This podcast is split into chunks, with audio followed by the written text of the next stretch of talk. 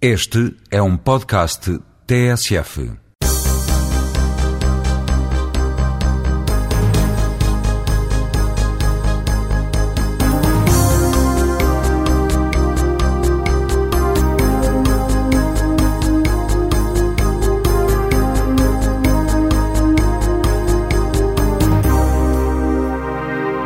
Bom dia, mais uma edição do Jogo Jogado, o programa semanal da TSF, em que nas manhãs de sábado Luís Freitas Lobo, João Rosado e João Querido Manha falam de futebol. Fechado o mercado de inverno, o principal destaque das poucas contratações registadas vai para Macucula, que passou a integrar o plantel do Benfica. É um assunto de tratamento obrigatório esta semana, tal como o significado do desabafo de Paulo Bento, que depois de conseguir levar o Sporting à final da Taça da Liga, manifestou o seu cansaço pelo facto dos adeptos leoninos terem algumas manifestações hostis para com os jogadores, sendo que os assobios a Farnerud, ainda antes do jogador entrar em campo, são o mais recente exemplo. Será que os adeptos também já se estão a cansar de Paulo Bento? Uma coisa é certa, Soares Franco diz que nada muda até 2009. Depois temos a primeira convocatória de Scolari, após a qualificação para o Euro 2008. Portugal joga um particular com a Itália na quarta-feira, em Zurique.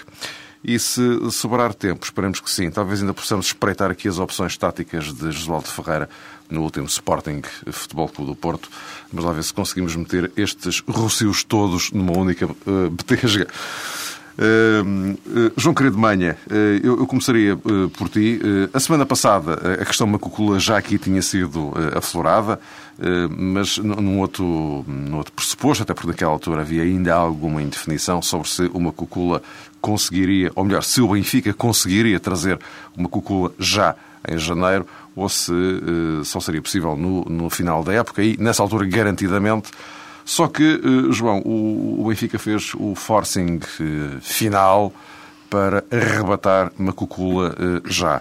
E, se bem me lembro, diziam vocês na semana passada que isso poderia ser mais problemático do que o contrário. bom dia, sim. De facto, é preciso entender qual é a lógica deste, deste forcing para o Benfica, em termos de conseguir construir uh, ou retocar, melhor do que construir, retocar uma equipa e com que objetivos? Uma coisa é, é fazer uma contratação a pensar no, na próxima época e, portanto, numa uh, nova reconstituição do plantel. Outra é uh, uma ação imediata e parece-me que este, este forcing, do qual o Marítimo terá aproveitado bastante bem do ponto de vista financeiro e negocial, e os clubes médios em Portugal já se habituaram a, a tirar algum partido das fragilidades de planeamento dos clubes grandes, e nomeadamente o Benfica tem sido um contribuinte líquido dessas uh, circunstâncias. Uh, o Benfica precisa, pelos vistos, de Marco Cula já, uh, portanto precisa dele para ainda tentar atingir alguns objetivos e, portanto, independentemente de a equipa não estar completamente preparada, acho eu, para receber um jogador como Marco Cula e, e poder enquadrá-lo com o sistema e a forma de jogar que, que habitualmente foi desenvolvida por, por Camacho, com muitas dúvidas, por exemplo, relativamente a uh, uma dupla de avançados, que seria então Nuno Gomes, um, com Cardoso. Temos em perspectiva o ataque mais alto da história do futebol do Benfica e da história do futebol português, creio eu. Uh, lembrar que o, o, avançado mais, mais alto que o Benfica tinha tido até hoje foi o, o Pierre Van Hooydonk e, portanto, mesmo assim, mantém esse recorde com 1,94m. Uh, só que agora são duas torres, não é? E, só que agora são dois e, sobretudo, gera uma, uma diferença muito grande. Há muito pouco tempo, há menos de, de um ano, os benfiquistas uh, sofriam para manter uh, Micoli, que tinha 1,68m, e, portanto, estamos a falar de, uma, de, uma, de um crescimento uh, repentino do, do plantel do Benfica em termos de altura na frente de ataque para um, um sistema de jogo completamente diferente. Uh, em cerca de 35 centímetros, se as contas foram bem feitas, comparando Nuno Gomes uhum. com com Micoli e Cardoso com uh, Marco Cula, que é o, o dupla que se desenha e ao desenhar-se essa dupla, há toda uma série de, de, de fatores e de problemas que vêm uh, atrás, nomeadamente o que, o que fazer com o Nuno Gomes. Já se começou Sim. a dar os primeiros indícios de que uh, ele entende todos os sinais deste, deste movimento. Uh, e também o que fazer com uma equipa que, por exemplo, não tem um extremo de facto em condições, não tem jogadores capazes de fazer cruzamentos em, em, com nível e com quantidade uh, suficiente para garantir um determinado tipo de, de jogo, independentemente de o Macocula sozinho dentro da grande área uh, conseguir transformar em bons cruzamentos algumas bolas que às vezes lá vão parar sem saber muito bem como. Portanto, é um jogador que tem um, uh, um ascendente físico que, que massacra qualquer defesa. Ainda esta semana, um jogo com o com o Boa Vista, da despedida do Marítimo. O Marcelão, quando ele saiu, eh, quando Macacou saiu, quem devia sair era o Marcelão, que estava completamente, completamente desgastado. Eh, derriado, passa a expressão. Portanto, eh, há toda uma transformação em curso que, objetivamente, vem transformar, vem por colocar o Benfica mais forte, quando está a 8 pontos de atraso do Futebol Clube do Porto, e ainda tem uma, uma prova europeia pela frente. Uh, João Rosado, o, o Camacho já uh, admitiu que, que poderá mesmo jogar com os dois. Poderá e um, deverá. Um, um, outro ou os dois. Uh, embora não explique muito bem o que é que faz o Nuno Gomes, mas...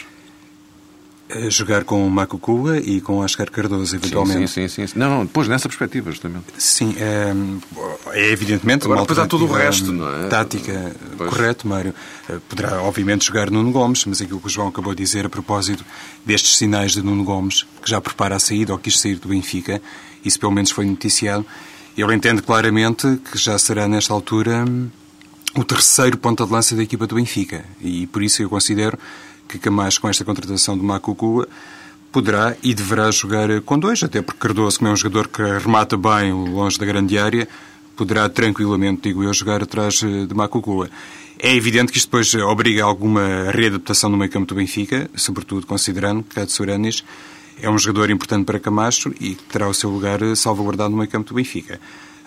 É evidente que pode jogar como defesa central o Katsuranis, mas eh, tomando como eh, disponível todo o plantel do Benfica, parece-me líquido que Katsuranis terá que jogar eh, na zona intermediária e, nesse sentido, penso que isto vai obrigar ao sacrifício de, de um dos laterais direitos do Benfica, Nelson ou Luís Felipe, permitindo que Maxi Pereira jogue como lateral direito. Bom, isso são contas para Camacho, mas respondendo concretamente à tua questão, Mário, julgo que o Benfica tem condições para jogar com os dois e que isso, enfim, não é, não é proibitivo, eh, tendo em conta que a equipa do Benfica ainda ambiciona disputar o título nacional, mas, eh, sobretudo, conta chegar ao segundo lugar eh, do campeonato. Isso é, obviamente, uma situação que, neste momento, pode ser encarada como o objetivo principal de José António Camacho. Também dissemos na última semana, conversámos a propósito disso, que esta opção do Benfica é claramente uma opção de mercado em todos os sentidos, porque o Marco Cuba pode ir ao Campeonato da Europa, pode ser um jogador que se valorize muito na fase final do Campeonato da Europa, inclusive ele agora foi convocado por Luís Filipe Scolari para o particular frente à Itália.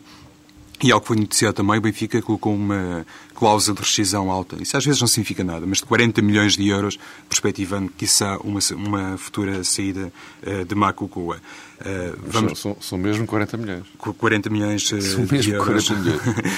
Lembro perfeitamente daquela altura em que Luís Filipe Vieira considerava que Mantorras poderia ser um super ativo na equipa de futebol, inclusivamente terá estipulado um preço astronómico, que seria, digamos, com um recorde mundial de 18 milhões de contos. Contos na altura. Na sim. altura eram, eram contos. Mas, Não, mas está lá, está lá, cláusula mesmo de 40 milhões. É, é. Do Macucu, e, e se ele jogar no Campeonato da Europa, evidentemente pode ser um jogador que de repente salte para a ribalta internacional mais uma vez e possa hum, ser visto então como um excelente negócio para o Benfica, que agora terá, enfim, desembolsado perto de 4 milhões uh, de euros ao Sevilha pelo concurso eh, de Macucua.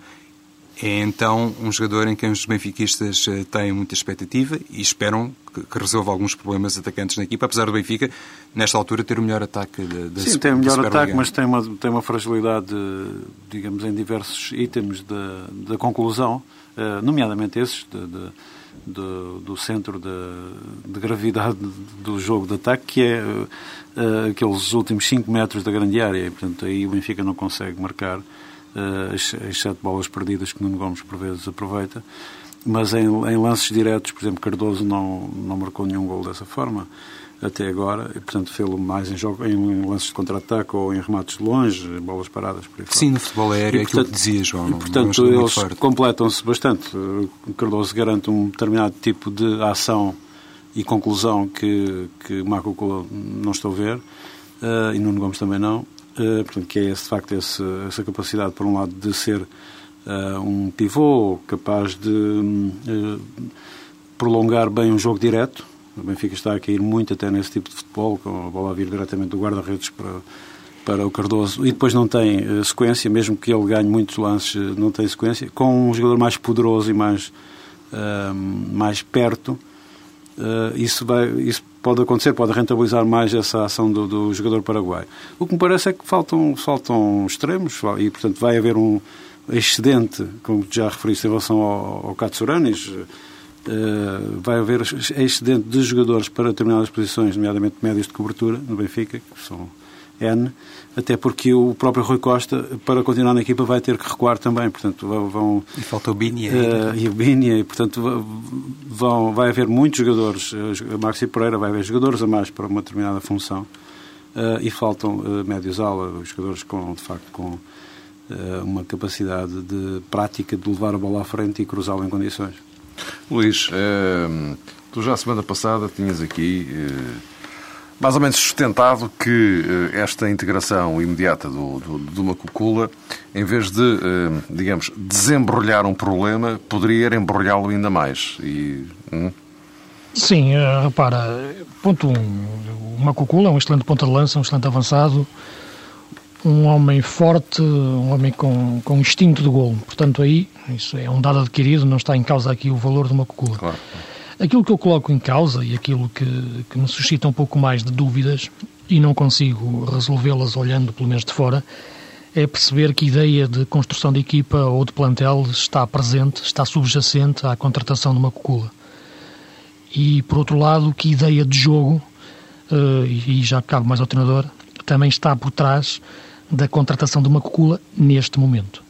Portanto, são duas questões que eu acho que não têm uma resposta lógica, porque acho que a contratação apenas se nasce de critérios de oportunidade. A oportunidade do negócio surgiu, o Benfica viu a oportunidade, e bem, de, de contratar um bom ponta de lança eh, que tem futuro à sua frente e contratou. Agora, neste momento, em termos de, de esquema tático, em termos de resolver problemas que o jogo do Benfica tem neste momento, Macucula não é aquele homem indicado para resolver problemas que o Benfica apresenta hoje. O Benfica ainda não conseguiu explorar e aproveitar da melhor forma os jogadores que têm ao seu dispor. Vai agora ter outro jogador que ainda vai complicar mais essa situação, apesar do seu enorme valor. Portanto, eh, se olharmos eh, para a forma de jogar habitual deste Benfica, ou para a forma dos jogadores estarem em campo, que é um pouco diferente de jogar, porque eu jogar coloco sempre uma ideia mais coletiva na forma dos jogadores se movimentarem e no Benfica vejo impulsos individuais que os jogadores a cada posição, que é uma coisa completamente diferente de jogar. Dentro do 4-2-3-1, da estrutura habitual, eu acho que é, que é, que é impossível encaixar o, uma cucula, uh, só tirando o, o Oscar Cardoso, porque aí não, não me parece que haja possibilidade nenhuma. Muito menos se, se, se, se voltarmos ou se pensarmos no 4-3-3. Portanto, resta as estruturas de 4-4-2, aquelas em que eu acho que efetivamente o próprio Cardoso joga melhor, porque precisa ter um homem perto. E, dentro de um 4-4-2 mais clássico, eh, portanto, com, com, com, os quatro médios mais em linha, eh, também fica difícil, porque depois quem é que vai ocupar a zona central de construção? É? Se pensarmos, por exemplo, na, na, questão do Rui Costa jogar como, como um dos pivôs defensivos, mas com capacidade para, para subir, vai-se pedir ao Rui Costa um esforço físico que, como já se reparou, ele já não tem disponibilidade para fazer, que é estar na primeira linha de construção e depois aparecer à segunda linha de construção. Portanto, aquele sistema em que me parece uh, que os dois jogadores, Cardoso e Macula, podem efetivamente uh, coexistir, mas depois, antes, antes disso, tem que se treinar muito uh, a coexistência destes dois jogadores, é dentro do losango, é dentro do, do, do 4-4-2 no losango, tendo nas costas deles um jogador mais, mais construtivo e depois tentando mecanizar a forma de jogar de dois jogadores que, sendo diferentes, de, de, de características diferentes, movem-se em espaços relativamente próximos e, e, semelhantes e até fisicamente não são complementares. Uh, qualquer um deles necessita mais de ter ao lado um avançado mais esquivo, mais móvel, que lhe deem, que lhe deem espaços uh, para o Macucula surgir mais em antecipação, uh, para o Cardoso ter a bola ao jeito do seu pé esquerdo. Portanto, para encaixar estes dois jogadores é preciso, em primeiro lugar, treinar outra forma de jogar, treinar outra estrutura e, se isso resultar, podem efetivamente coexistir. Mas, à partida, conhecendo as características dos dois jogadores, eu acho que o que vai acontecer em princípio é um deles ir para o banco, uh, Macucula Cardoso, em princípio será o reforço, o jogador que chega de novo primeiro a sentar-se no banco, e depois, com o decorrer dos jogos e com a dificuldade dos jogos, atirar os dois, e é atirar mesmo, atirar os dois jogadores para dentro do campo ao mesmo tempo, e como são dois bons jogadores, em geral, vão encontrar alguma saída para, para resolver alguns problemas. Agora, em termos de jogo jogado, em termos de jogar coletivo, o Benfica não resolve rigorosamente nada neste momento com a contratação de Macula. Eu creio que em Leiria, Luís, o Benfica já experimentou um sistema parecido com esse, com o 4-4-2 em Lausanne. Sim, foi a única vez creio que aconteceu isso. Por outro lado, também. E foi, foi desculpa, João, e foi, foi a vez em que eu acho que, que o Benfica teve melhor. É porque é quando o Nuno Gomes jogou perto de Oscar Cardoso, é quando o Oscar Cardoso tem realmente o apoio próximo que tem que ter, isso parece-me evidente. Aliás, o Oscar Cardoso precisa que lhe ponha uma bola à jeito do pé esquerdo e ele depois vê-se o que acontece. Quando isso, não, quando isso não, não, não, não surge, o Oscar Cardoso passa ao lado dos jogos. E o Nuno Gomes é um jogador que se movimenta muito bem naquele espaço entre linhas, porque recua, segura, passa, toca e depois aparece na área depois falhará mais golos do que marca, mas isso é outra questão. Mas eu acho que é conciliável o Macucula e o, perdão, o Cardoso e o Nuno Gomes, perfeitamente de acordo. O Macucula e o, e o Cardoso, uh, só treinando muito os dois jogadores, é que, é que eu vejo essa possibilidade. O único jogador eh, nesse contexto tático que poderá ter mais dificuldade para se adaptar no 4-4-2 ao losango é o Cristiano Rodrigues. Sim. Embora seja um jogador também, por exemplo, o tal jogo de acho que até se exibiu em bom nível e naturalmente ele também pode jogar numa posição interior. Sim, mas vai, vai cair sempre um, do, um, dos jogadores do meio campo eh, habituais. É? Se pensarmos na, no Petit, Katsouranis, Cristiano Rodrigues, uh, Rui Costa, por exemplo... Ou já, Maxi ou Max ou o Di Maria, portanto, vai algum deles cair, não é? Portanto, e ver como é qual é a melhor forma de encaixar o Rui Costa eh, dentro, dentro desta estrutura de, eh, do losango, jogado no 10, depois jogando atrás quem Petit ou Katsouranis, portanto jogar Petit, Katsouranis mais numa faixa, depois mais descaído pela direita, como já jogou muitas vezes na época passada, e o, o, o, Cebola Rodrigues mais, mais na esquerda. Portanto, há várias soluções. Eu acho que o Benfica tem boas soluções, tem bons jogadores para, para até agora ter jogado muito melhor do que tem jogado até agora. Eu não tenho dúvidas nenhumas que o Benfica, a hipótese de haver campeonato até ao fim, haver luta pelo título, é mais de responsabilidade do Benfica do que do Porto. Porque o Benfica, efetivamente, está muito, muito abaixo daquilo que os jogadores que tem podem produzir. E tem, sobretudo, a oportunidade de, ao longo desta segunda metade da temporada, começar também já a preparar a próxima época. Sim. E nesse sentido a contratação de Marco Gulu pode ser importante. Sim, Sim esse aspecto sem dúvida. Sim, e, e, creio que com ele é uma prova dos nove sobre essa possibilidade de facto que as, que as bancadas do Estado da Luz reclamam de ter mais força ofensiva e portanto eh, Camacho é, vai ser obrigado a ceder pelo menos uma segunda fase de, de teste eh, porque não creio que mas, mas João, repara, desculpa, eh, é evidente que é preciso ter mais força ofensiva e eu acho que, que, que, as bancadas da luz reclamam isso. Mas é preciso também ter mais construção ofensiva. E, e, se reparares, o Oscar Cardoso aparece poucas vezes na situação de melhor concretização para ele, que é ter a bola na meia esquerda ao jeito do seu pé esquerdo. Raras vezes isso tem acontecido. Porque, repara, sempre que ele tem hipótese de rematar com o pé esquerdo, uh, a ameaça de golo é, é iminente. Quando o colocam sozinho na área, a receber a bola de costa, tem que dominar, tem que avançar, a jogada perde-se quase sempre. Sim, na área, na área raramente sequer a bola lhe chega. Pois, é onde ele recebe mais a bola claro. até cá fora e longe e, portanto, não tem capacidade, não tem depois uma, uma sequência, muitas vezes, dos lances. Uh, e o melhor, a melhor fase do Benfica foram esses cinco jogos em que jogou uh, com, com os dois. Eh, claro. Uh, em Leiria, de facto, com 4-4-2. Depois, não tanto nos jogos a seguir, mas foi quando goleou o Boa Vista e quando ganhou em Coimbra também. Uh, e, e, portanto, jogando com, com, os dois, e é esse, isso que se reclama. Hoje, a ideia que se tem é que, uh, e será um pouco filosófico e um pouco discutível, mas a questão que está em aberto é, é, é ter a certeza que o Cardoso, sim, Cardoso precisa de um parceiro também, sim. Uh, quem é esse parceiro? Bom, as pessoas olham para Nuno Gomes e para Marco Culi e aí gera-se uma um, já uma discussão interessante que, tem, que, que extravasa também para a própria seleção nacional, não é? Portanto, há uma, alguma mudança uh, que, que, que, este movimento vai encetar. Portanto, mais uma vez... Já assumiu, já assumiu que vai ia, mesmo pegar no Não, eu queria dizer agora, mais uma vez, mérito claro. para Scolari que veio antes de tempo e que foi, foi ele que, uh, de alguma forma, antecipou uh, a conselho de Lazzaroni a, chamada de, de, do Marco Culo à Seleção Nacional numa fase uh, complicada. Mas aí pensando num 4-3-3, por exemplo. Sim, é? era porque, um jogador... porque eu acho, eu acho que o Macucula é ideal para jogar sozinho na área em Mas também, exato, e aliás na Madeira é assim que funciona, e portanto também digo Eu que... acho que é, aqui é um caso, desculpa João, desculpa interromper mas é, é um caso aqui que chocam as características dos dois jogadores. Eu acho que o Oscar Cardoso precisa de um jogador ao lado para jogar melhor, o Macucula acho que joga melhor estando sozinho na área. Uh, o Marco Cola tem mais tem um, um raio de ação uh, mais, mais fixo, mas por outro lado mais abrangente. Eh, é uhum. capaz de, de portanto, ir mais ao choque, mais à luta.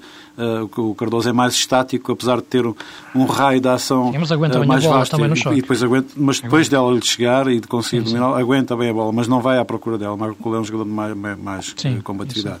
E atenção que neste 4-4-2 é um, este hipotético desenho tático, há pouco isto teve a oportunidade de explicar vai ser muito importante o papel dos laterais do Benfica. E isso não. pode ser um problema no Benfica. Isso, o Benfica não tem direito, lateral esquerdo neste momento. E se o lateral direito vai ter que ser o Maxi Pereira e, portanto, uh, porque o Maxi Pereira vai ter que sair quase de certeza do meio campo e porque o Di Maria também provavelmente vai ter que ser adaptado uh, ao lado direito outra vez. Portanto, há toda, neste momento não, não está nada feito para este, para este movimento. Portanto, voltamos é ao princípio desta uh, ponto de aqui, deste ponto de partida, que é saber porque é que, de facto, uh, houve tanta necessidade, tanta pressa de fazer esta contratação, que estaria assegurada para, para o ano seguinte. E eu queria só aqui mais, dar Sim, mais uma nota para completar este assunto e que tem a ver com algo que, por acaso, ainda não, não foi tema de grande discussão, uh, mas que já me sugeriu várias vezes e agora também.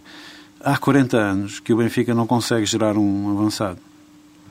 E, uh, portanto, se, se, nós olharmos para a história do clube, uh, desde o Jordão, que foi o último, e do Nené, que, que, mais ou menos contemporâneos, foram os últimos jogadores que o Benfica foi capaz de um, gerar no seu, nos seus centros de formação para jogar no ataque, para marcar gols. Todo, os mais de 50 avançados que passaram por lá foram importados de todo lado.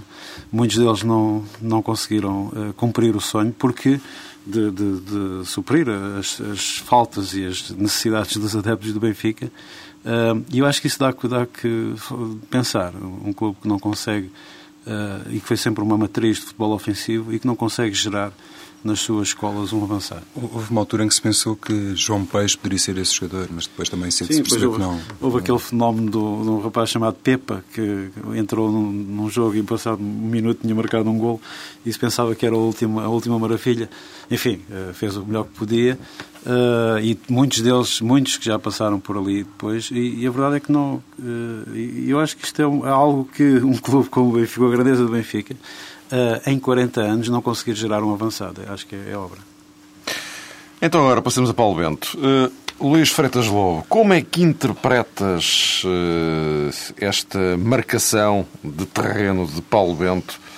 Uh, por causa da história, enfim, isto vem na sequência dos assobios ao Farnerode, tudo bem, mas isto não, não haverá aqui algum pretexto também do Paulo Bento de pegar em algo enfim, que é profundamente desagradável para qualquer jogador, como é evidente ser assobiado no seu próprio estádio, ainda antes de entrar em campo. mas eh, o Bento depois pega nisto e leva para outros terrenos. Eh, ele está uhum. cansado de determinadas atitudes dos adeptos, como essa, e também não exclui que os adeptos possam começar a ficar cansados dele. Eu acho que os adeptos não ficam cansados do Paulo Bento, os adeptos ficam é cansados de não ganhar. Isso, isso. E como o Paulo Bento já está dois anos e meio portanto, no Sporting e percebe-se que o Sporting já não vai ser campeão esta época, os adeptos ficam, ficam cansados disso. Isso é, é natural, embora se diga que foi o treinador a que se demoraram mais tempo a cansar no Sporting nos últimos tempos. Uh, e ainda bem que assim é, porque, porque acho que só assim se pode trabalhar um pouco. Agora parece-me que o Paulo Bento teve um desabafo no final do jogo, já vai tendo alguns desabafos de, no final de outros jogos. Neste momento, aquilo que me parece que o Paulo Bento quis fazer, e acho que, que passa por aí sobretudo, embora os sinais e as declarações para fora por parte da administração do Sporting sejam sempre no, no sentido de confiança do, do, no trabalho do, do Paulo Bento, mas parece-me que o Paulo Bento quer perceber verdadeiramente qual é o seu espaço de manobra no Sporting neste momento e, sobretudo, na próxima época. Isto é, se, iniciar a próxima época, se inicia reforçado e forte ou se inicia uh, fragilizado. Já houve muitos treinadores que começaram as, as, segundas ou terceiras épocas no Sporting sem ganhar, as segundas épocas, sobretudo, e começaram a muito fragilizados. E resistiram depois pouco tempo, tiveram uma pouca margem de erro, de manobra. Se recordarmos o último caso do Zé Peseiro, foi evidente que ele começou a época e percebemos perfeitamente que, que, tinha pouca margem de erro e à sétima ou oitava jornada, salvo erro, já, já estava fora do é, Sporting. É, ou aquilo começava muito bem, ou então Exato. já tinha o destino traçado. É? E, e também esta época, embora com, com, com processos muito diferentes, mas no, no próprio Benfica se percebeu isso esta época. Portanto, o Paulo Bento quer começar a segunda, esta a sua terceira época no Sporting, uh, com, com os pés assentes na terra e tendo, sentindo uh, as costas seguras. E parece-me talvez que seja um momento-chave para ele fazer isso para, para as pessoas perceberem bem e pensarem bem se querem continuar com ele. Se querem continuar com ele, ok. Se não querem, é hora de pensar nisso, porque três anos já começam a ser muito tempo quando, quando não se ganham. Embora, para ser o Alex Ferguson do Sporting, eh, brincando um pouco a situação, vai no bom caminho, porque o Ferguson também não ganhou, não, não ganhou nos primeiros sete anos eh, nada em termos de campeonato, ganhou uma taça das taças e uma taça da Inglaterra, e, e portanto, eh, embora eu ache isso completamente impossível na realidade portuguesa, mas... Estás com o Augusto, o Augusto Inácio disse-nos a mesma coisa, sabes? Em Nós falámos, em relação a justamente isso que disseste, falámos com ele por causa do, do, do que se passou com o Paulo Bento. Ele dizia exatamente isso. Pegou no exemplo do Ferguson para dizer o que tu acabaste de dizer. Em Portugal é completamente impossível. Pois, do ponto de vista de, tradição, do perfil de tradição cultural, o que quiseres. É impossível. Não... É completamente impossível. Portanto, agora pode existir treinadores que resistem mais tempo do, do que outros. Agora, a resistência, desculpa, a resistência aqui, creio que neste momento é mais de, de, de, da administração de, da SAD do Sporting e claro. até de um compromisso sim, sim, do próprio sim, Presidente uh, do que propriamente do treinador. Uh, e, portanto, é, o Filipe Soares Franco que está uh, a travar essa, essa batalha com o querer ou com o pensamento dos adeptos e, aliás, já foi essa atitude da, da, da SAD que garantiu que o Paulo Bento fosse o tal treinador quase recordista de longevidade no clube. Portanto, este processo é desgastante, já dura há cerca de um ano. E uh, os jornalistas que, enfim, interpretam o pensar de, de, das pessoas em geral, ou da, da sociedade em geral, vão questionando, vão pressionando também e vão obtendo sempre a mesma resposta. Aliás, já houve aquela intervenção do, do Presidente do Sporting garantindo que a resposta seria sempre a mesma. Uh, e, portanto, o que se passa aqui já é, acho que, uma, uma resistência da administração que pode vir ela própria a sofrer as consequências disso. Isto é, quando, quando chegar a um ponto em que não haja retorno, em termos desportivos, o próprio clube pode entrar em crise a nível de cúpula, a nível diretivo, com mais gravidade do que se entendesse que a parte desportiva devia ser uh, saneada uh, mais cedo. Acho também, uh, João e Luís, que um, Paulo Bento não terá escolhido muito bem o momento para dizer aquilo que disse depois do jogo frente ao Penafiel. Estavam menos de 5 mil pessoas em Alvalade os assobios que se ouviram uh, quando foi decretada a entrada de Farnerud, uh, enfim, soaram em Alvalade, mas uh, estavam longe de poder espelhar o sentimento maioritário da massa associativa do Sporting. Até pela escassa presença de público, sublinho. E Paulo Bento, hum, saindo em defesa do jogador, conforme ele disse, é exemplo daquilo que já protagonizara nos casos de Nani e eventualmente também de, do Custódio, para citar dois Jaló exemplos. Também. Jaló, dois exemplos contemporâneos. Uh, enfim, percebe-se essa tomada de posição do treinador face ao seu grupo de trabalho, mas eu acho que também não é a melhor forma de proteger o jogador, sinceramente. Quando se tem que vir, eu diria de forma repetida, dizer atenção, por favor, não subiam Farnerud. Não, sim. Há um, há um histórico de, de, do jogador. O jogador não é um desconhecido uh, do Sporting. Uh, e, não, e, o treinador tem que preparar o, o jogador para isso, João. Tem, é tem que prepará-lo e tem que uh, ter. Interiormente, uma... não exteriormente. Sim, mas o jogador, possivelmente, uh, vamos lá ver, o jogador está aqui há dois anos, nunca foi titular do Sporting, ou foi em dois jogos o ano passado na, na Liga. Joga 20 minutos agora, 20 minutos o mês que vem, mais 15 daqui a dois meses e é sempre convocado. É um jogador cujo papel não, não está bem esclarecido.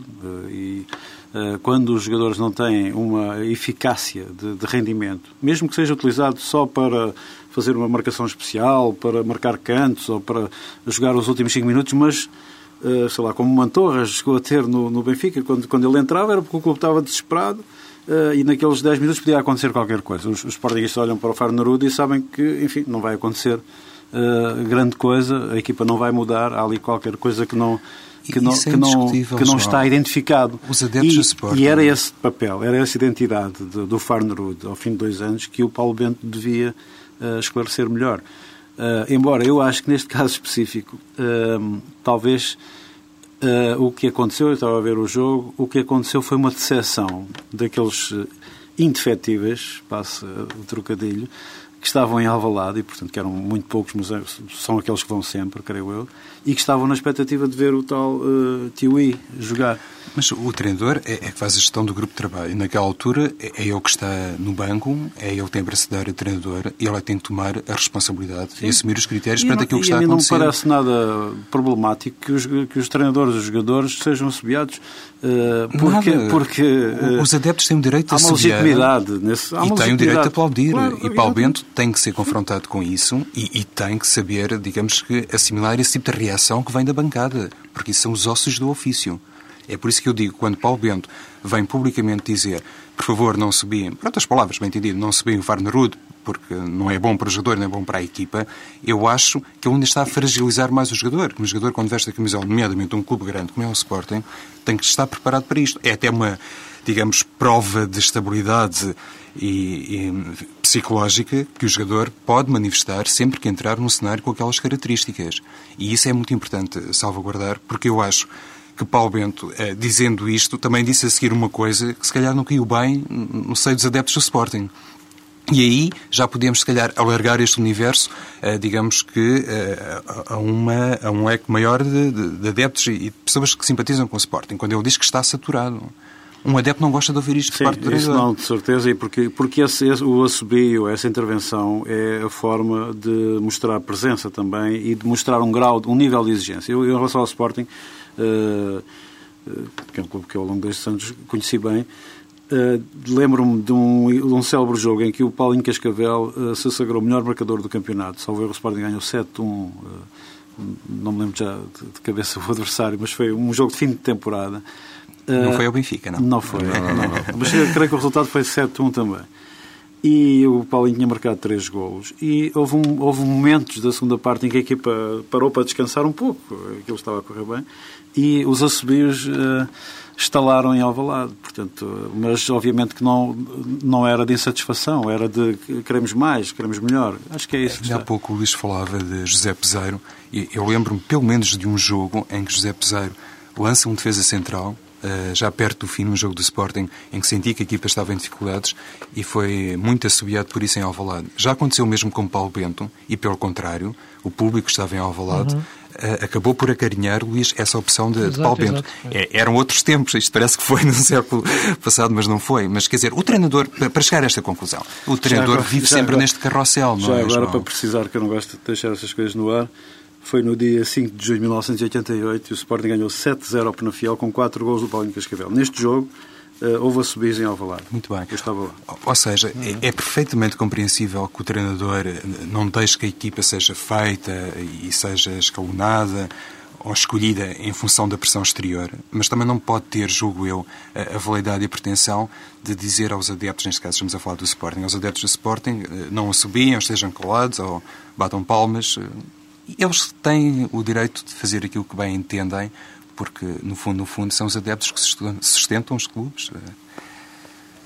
Ponta final uh, para uh, Scolari, João Rosado, no dia da, da convocatória. Chegamos a conversar acerca, acerca deste assunto.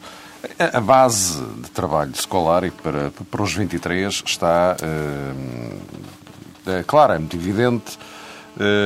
agora, esta inclusão de Rui Patrício no lote de, de, de convocados poderá indiciar que, pelo menos na cabeça dele, os três guarda-redes, a menos que haja algum problema que na cabeça os três guarda-redes eh, já estarão definidos. Não é? Eh, julgo que sim, Mário. Pois é o resto. Só que eh, ainda há aqui alguns lugares em aberto, não é? Ah, não muitos, mas... Com certeza que sim, ainda haverá alguns. A questão em torno do terceiro guarda-redes uh, obedece a um, critério antigo de Scolari, que ele teve a oportunidade também de explicar quando fez uma referência às suas escolhas antes do Euro 2004. À partida, enfim, sabe-se isso o terceiro guarda-redes eh, não é para jogar, eh, só se acontecer alguma situação mais inesperada com os outros dois, nomeadamente com o titular. Mas é evidente também que Scolari quer um jogador que possa aprender, que possa evoluir durante o estágio e depois durante a fase final do Campeonato da Europa, perspectivando depois, digamos que essa tomada da herança que eventualmente eh, será deixada, quer por Kim, quer por eh, Ricardo, nomeadamente que Ricardo. Que é a herança mais difícil, porque é o único lugar que nunca mudou, nem sequer o Kim eh, nunca foi de titular num jogo oficial. Precisamente, João. E, portanto, só precisando. O Moreira tinha sido o terceiro guarda-redes no Euro 2004. Depois o Bruno Val foi convocado para o Mundial e acabou por lesionar-se. E então aí ele decidiu substituí-lo pelo Paulo Santos. Mas se isso pode ser, uh, teria sido Mas sim, teria sido Bruno Val. E o ano passado andou com aquele uh, jovem luso-canadiano, Daniel Fernandes, que eu uhum. pensava que era o escolhido para, para o Euro deste ano. E esta escolha de Scolari certamente tem a ver com a titularidade de Rui Patrício no Sporting. Entenderá o selecionador que um jogador que jogue na baliza de um dos grandes está sujeito, já não vou dizer diariamente, mas também está diariamente, mas pelo menos semanalmente, uh, ou bissemanalmente, sujeito a grande pressão e por isso, até do ponto de vista psicológico, será sempre mais fácil para um jogador que veste a camisola de um dos grandes suportar depois a camisola da Seleção Nacional. E na minha perspectiva, isso terá sido determinante, por exemplo, para hum, escolher Rui Patrício e ter-se, entre aspas, esquecido de Beto, um guarda-redes que tem jogado muitíssimo bem no Leixões e que poderia, na minha perspectiva, também merecer eventualmente uma chamada à seleção nacional, enfim, dentro daquele contexto que tem a ver uh, com a, a, posição 3 uh, na hierarquia dos guarda-redes. Uh, oh, oh, Luís, o que, é que, o, o, que é que te parece? Do ponto de vista da arrumação, é que nós olhamos para esta lista aqui do, do jogo com, com a Itália, que, enfim, que é, um, que é um primeiro teste já. Depois, se levarmos a linha de conta que o Pepe e o Simão estão lesionados, portanto são mais dois que são fáceis de juntar aqui, e depois já não sobra muito espaço. Não, repara, a seleção nacional é evidente, é livre e só ele é que pode convocar e ele é que tem que ter as opções, são dele. A opção pelo Rui Patrício é uma opção perfeitamente legítima e defensável. Não me parece, na minha opinião, neste momento talvez a mais, a mais acertada. Não me parece que o Rui Patrício neste momento beneficia muito em ir à seleção nesta fase da carreira dele. O Rui Patrício está a passar por um momento de afirmação no Sporting, um momento de afirmação difícil, porque vem envolvido com outros problemas que ainda não foram explicados nem, nem não foram perceptíveis porque é que o Stakhovich não, não joga. Acho que não é pelo rendimento desportivo, porque ele até no jogo que entrou há pouco na Taça da Liga em Setúbal fez uma excelente exibição, depois caiu da equipa não digo para o campeonato, era normal, o Paulo Bento dava a ideia de estar a rodar um na taça, outro no, no, no, no campeonato. Mas agora já nem na taça da Liga o Stojkovic joga. Portanto, o Rui Patrício neste momento é um guarda-redes está-se a afirmar no Sporting. Basta ver nos grandes planos que ele ainda se sente um pouco intranquilo. Está ganhando confiança eh, cada dia que passa. Por cada bola que agarra ganha confiança. Por cada bola que larga perde-a um pouco. Não me parece neste momento um jogador num estado emocional perfeito para a seleção. E acho que ele tem que crescer mais e ser mais protegido e, e vai expô-lo um pouco. É verdade que ele, em princípio, não vai jogar, mas eu acho que não deve ser esse o princípio que presida a convocação de um jogador para a seleção, muito menos de um guarda-redes também. A ideia de que, ok, eu convoco este jogador, mas ele não vai jogar, é para entrar no grupo. Não, tem que estar ali em condições para jogar em qualquer momento. Uh, portanto, Scolari opta por este. Uh, a convocação do Bruno Val aqui há uns anos, uh, enfim, tem que ser, tem que ser enquadrada no tipo de, de situações que, que, que, penso não seria bom voltar, voltar a elas, porque ultrapassou muito o campo desportivo, como se percebeu facilmente até pela evolução do Bruno Val. Mas eh, em relação às outras opções, são opções que já foram sendo anunciadas publicamente anteriormente. porque pelas declarações que, que Scolari tinha feito, fazendo uma coisa que eu acho que um treinador nunca deve fazer, que é criticar publicamente os seus jogadores. Há várias formas de os criticar, há várias formas de os chamar a atenção, há várias formas de lhes dizerem, lhes dizer que, ok, assim não, vê lá, é preciso trabalhar mais aqui ou ali, do que falar em bundas grandes e em desfiles de moda uhum. e em noites. Acho que isso não é forma de tratar profissionais. É a minha opinião. E, e penso que aí a não ida de, de, Miguel Veloso, toda a gente percebeu que era dele que estava a falar. O Sporting não tem uma palavra sequer em defesa do seu jogador, que eu acho uma coisa pouco, pouco explicável. O jogador vai para o sub-21. O sub-21 parece que continuam, começam a ser um refúgio dos jogadores que, que Scolari não quer na seleção A. Já se viu com o Nani isso acontecer. Agora vê-se com o Miguel Veloso. Portanto, não me parece que seja a melhor forma de gerir este tipo de situações. Agora, as opções que, que Scolari tomou são perfeitamente legítimas, penso que são acertadas, está ali um grupo forte. O caso do guarda-redes é um caso específico, mas parece-me que Portugal, pelos jogadores que tem, eh, tem sempre condições para fazer uma grande seleção e ganhar qualquer seleção do mundo, mesmo a Itália. João, para concluirmos, porque eh, se calhar Scolari é capaz de não estar completamente atento a todas as hipóteses. Só mesmo para, para fecharmos. Sim, não sei, aliás, uh, o que é que vocês pensam sobre isso, e não era um jogador que eu conhecesse muito, porque eu foco bastante mais naquilo que, que está à minha vista e, por vezes, há algumas coisas que se passam nos bastidores ou no, em escalões inferiores que eu confesso que não tenho uh, capacidade para, para conhecer a fundo. Uh, mas foi há fenómenos que chamam a atenção, não é? E, portanto, quando um jogador como o, o Pelé eh, que entretanto creio que já tinha sido despromovido em outras passagens no futebol português, uhum. acaba num clube como o Inter de Milão, obviamente que a nossa atenção tem que ser desperta. Uh, nos últimos semanas fui vendo, ele foi aparecendo na equipa, e, e esta semana, uh, no jogo da Taça de Itália com os Juventus, uh, eu de facto fiquei, fiquei impressionado com a qualidade do jogador, que também creio que é da seleção uh, do segundo escalão, essa seleção que o Luís agora Sim, citou. Sub-21 é sempre titular, sempre titular. Sim, claro, e, e, aí era onde eu conhecia de jogar, mas sim, aí sim. a gente sabe que o nível de, de competição Uh, nem sempre é verdadeiro e, portanto, uh, os jogadores sofrem bastante com, com a transição, sobretudo quando ela é prematura. Sim, Como já vimos o caso do Manuel é, Fernandes. É, é, e, e, portanto, mas eu ainda a semana passada referia um pouco isso do Pelé, porque sendo uma seleção que eu tenho acompanhado de, muito de perto nos últimos tempos, sobretudo nas viagens, nos estádios, é um jogador o, ponto humano dele vê-se que é um jogador com uma maturidade enorme e, portanto, não me surpreende nada aquilo que ele está a fazer em Itália. Sim, e ficou-me, aliás, falámos aqui do Manuel Cajuda, ficou-me na altura uma. retive uma declaração do Manuel Cajuda que teria achado, não sei se precipitado, mas uh, desadequado até uh, a transferência dele para a Itália nesta altura e que uhum. provavelmente não iria se ingrar. Não vejo nenhum indício de que isso, não, de que isso possa não acontecer, de facto, uh, vendo-o jogar. Uh, e como estamos ainda a quatro meses do Campeonato da Europa, uh, eu penso que é um jogador que, se continuar a fazer aquilo que está a fazer neste momento, uh, tem mais hipóteses de ir ao europeu do sim, que o Miguel Veloso. Sim, sim. E pronto, ficamos por aqui. Esgotamos o tempo para esta emissão, mas para a semana uh, assuntos pendentes serão para ser retomados, evidentemente, além de outras coisas que vão surgir pelo meio, nomeadamente esse Portugal e tal na quarta-feira em Zurique. Vamos ver no que dá. No próximo sábado, Luís Freitas Lobo, João Rosado e João Querido Manha, de volta para falarmos de futebol no jogo jogado.